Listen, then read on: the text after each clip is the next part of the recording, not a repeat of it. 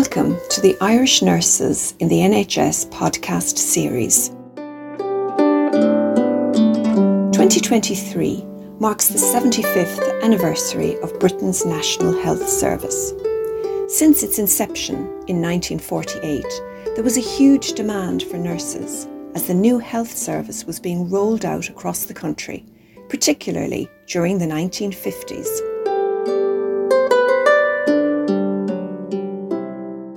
I see somebody not well, I have to go and ask them, which is none of my business, but I do go because there's something in you as a nurse, it never leaves you.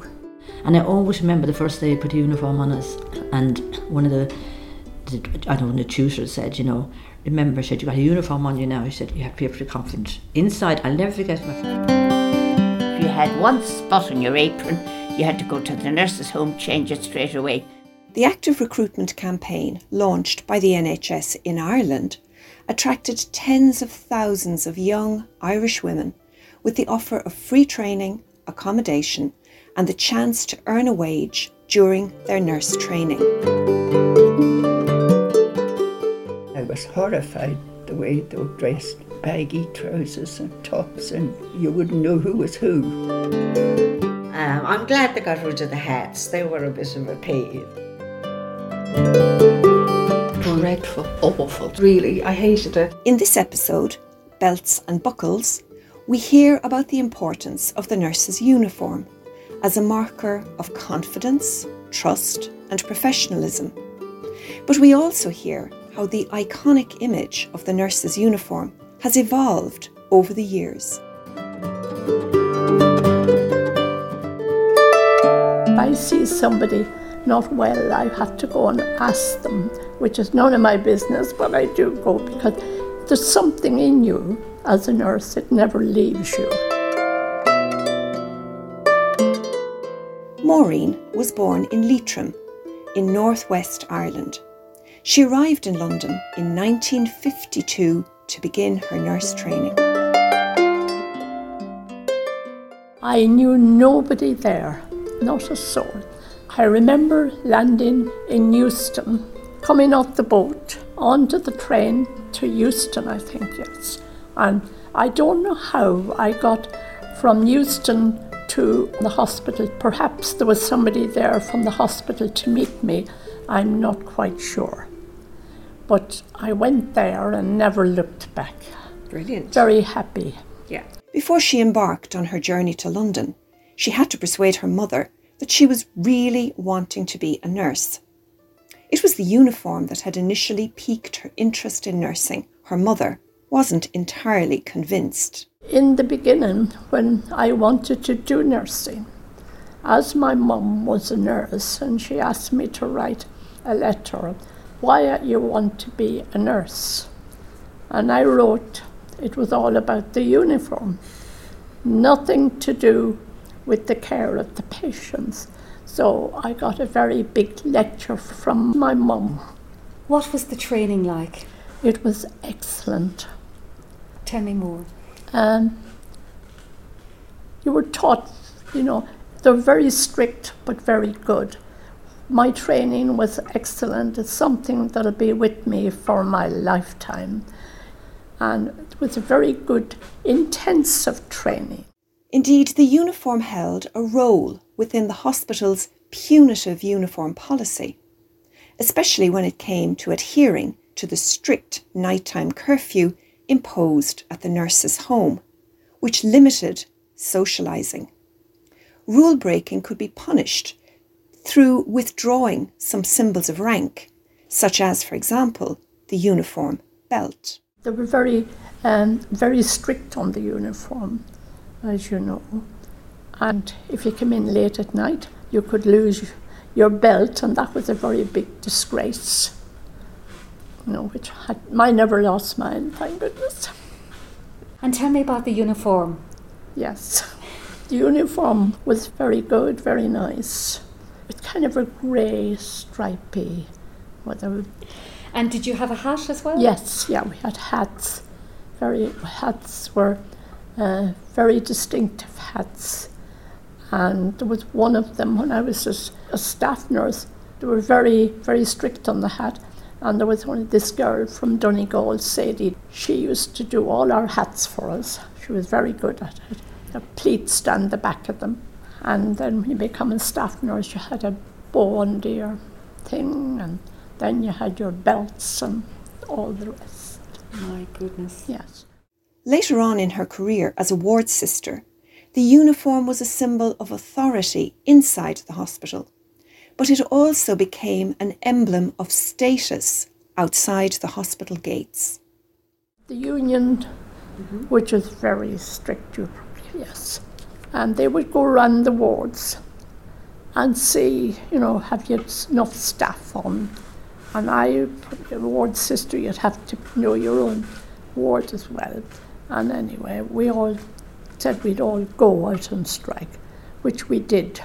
And we went outside the hospital in uniform, which our matron then, she was from Cork, and she wasn't very keen on what we had done.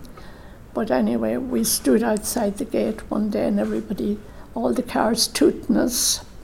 Then we went to the parks and carried placards in the parks. And we went to the House of Commons, this was on other different days, to see Barbara Castle, I think.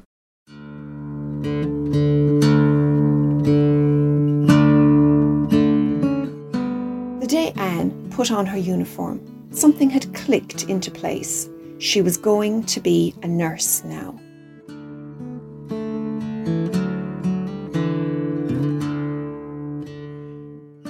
And I always remember the first day I put a uniform on us, and one of the, the I don't know, the tutors said, you know, remember, she said, you got a uniform on you now. She said, you have to be pretty confident. Inside, I'll never forget my first day. She said, inside, you're probably very nervous, but you have to portray that looking very confident. If your patients won't be confident in you. And, and that was very true. That was the first piece of advice I got with the uniform on. It felt like a rite of passage for her. But then I think you put that uniform on and you become like, it's almost like going on stage. I think that's what I like to do. You become almost somebody else. Put that uniform, it gives that confidence. You hide behind it, you know. And it's it's and it, uh, yeah, it gives you that air of confidence. I think with the uniform, and you're a nurse. And I mean, I remember then you, you couldn't, you didn't tell the patients your name. They said you didn't give your first name out at all. Now it's the other way around. Now you only tell your first name. You don't tell your second name. But then we only told our second name. Yeah. And you were always nurse something. You didn't like now it's all all first name terms. Then it wasn't. You were always nurse so and so or doctor so and so. There was no first names. Anne reflects on how the nurse's uniform has changed and evolved over time to the point that it no longer commands the same respect and authority as it did during her formative years as a nurse. I thought I thought they were really good. I much preferred the uniform then. I think I loved the fact the hats and the dresses and the, the capes. Yeah. I, I look back at those old photographs of me as a nurse. I think I feel more proud of those than I would in, before I retired in the, in the present day uniforms. Mm. I think they're much smarter. Yeah, and we had different different colour dresses for different years. You know, and uh, different belts. I think for different years actually, not dresses with different belts. Um, I think white and I think I can't remember the colours now, but it was th- yeah, first, second, third year had three different colours. Like Maureen before her, Mary also started her nurse training in London in 1952. We went to school. We had a classroom and a sister tutor who was an absolute lady but stood no nonsense. And there was 24 of us in the class. And we had our nurse's uniform on and we had it in the nurse's home. As Britain was emerging from the war, the nurse's uniform played a vital role in the public consciousness as a motif of authority and rank that was based on military discipline. It inspired public trust and patient confidence. The NHS was in full mobilisation, fortified by the tens of thousands of Irish nurses, like Mary, who were recruited into the ranks of frontline healthcare in Britain. And what was the uniform like, Mary? Do you remember the uniform? The uniform was the striped khaki sort of dress uh, to your mid mid calf, black stockings, black shoes, highly polished, a glazed collar, no hair on your collar, no jewellery of any description. Uh, if you had hair, you had to either cut it off or have it on top of your head. You needed an A level to make your hat. It was a square like that. And the girl showed me to wrap it around my knee and pull it, and you had to bring the corners up. You really did. So, anyway, I mastered it eventually. And um, we had uh, little rufflet cotton sleeves when we pulled our sleeves up when we were working.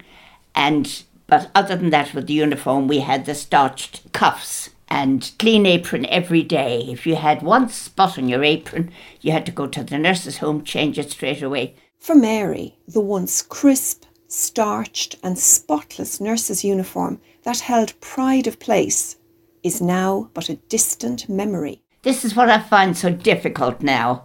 The nurses are are very tatty looking in the hospitals. I've been in hospital quite a bit on and off over the years.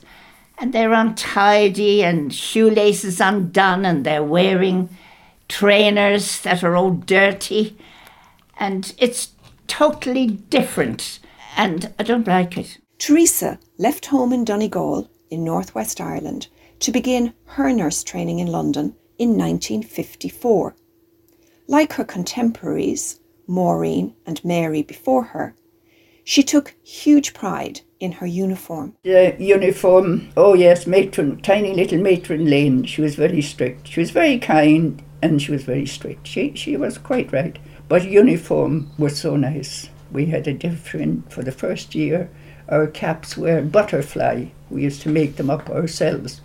Then the second year, I think we got a cap and a bow, bow and a string. We loved those. But we used to admire the uniform from St. George's Hospital that time, St. George's Hyde Park Corner. I don't know whether it exists now or not, but they had a lovely uniform. Okay, our, our uniform was nice, but she was very strict uh, regarding uniform. Our hair mustn't be past our collar.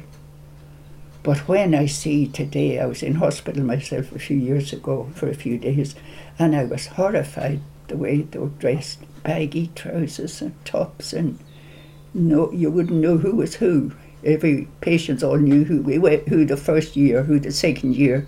Then the staff nurse and the sister, obvious sister in charge of the ward, she was always in blue. Anne expresses a similar sentiment on the diminishing status of the traditional nurse's uniform.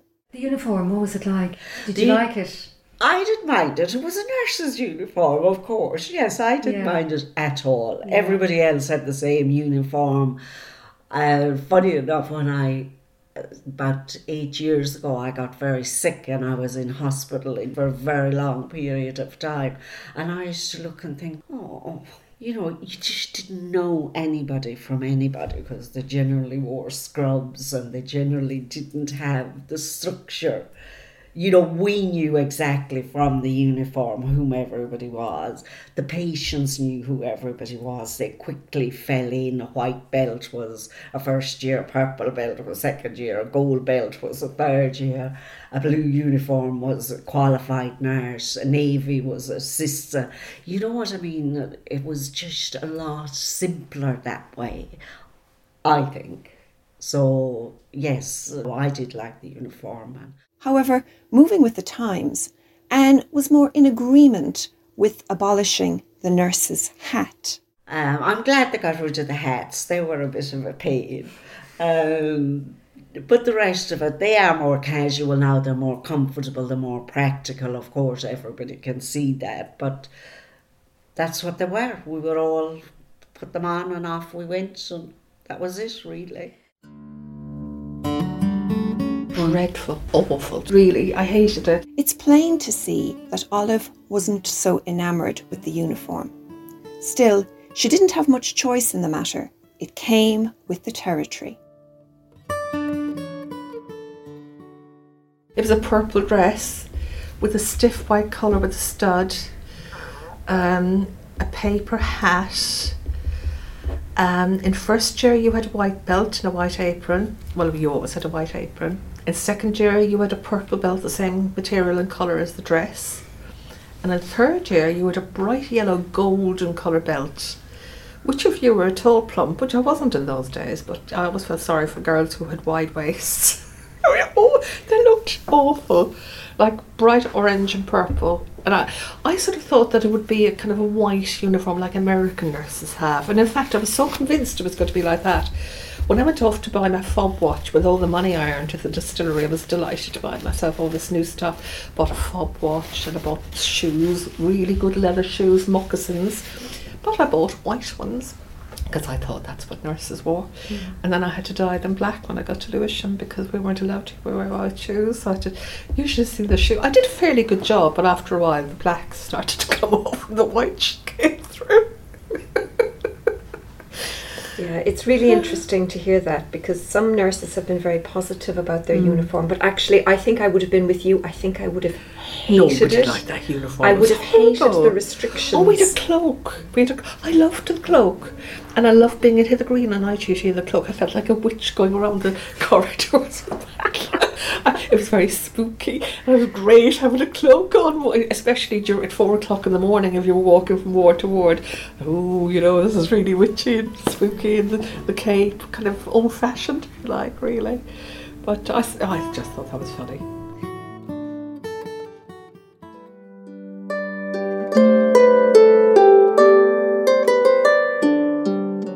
Thanks for tuning into the Irish Nurses in the NHS podcast series. The Irish Nurses in the NHS podcast series is produced and presented by Grania McPolin and Louise Ryan in association with the Department of Foreign Affairs, the Irish Abroad Unit, and the London Irish Centre.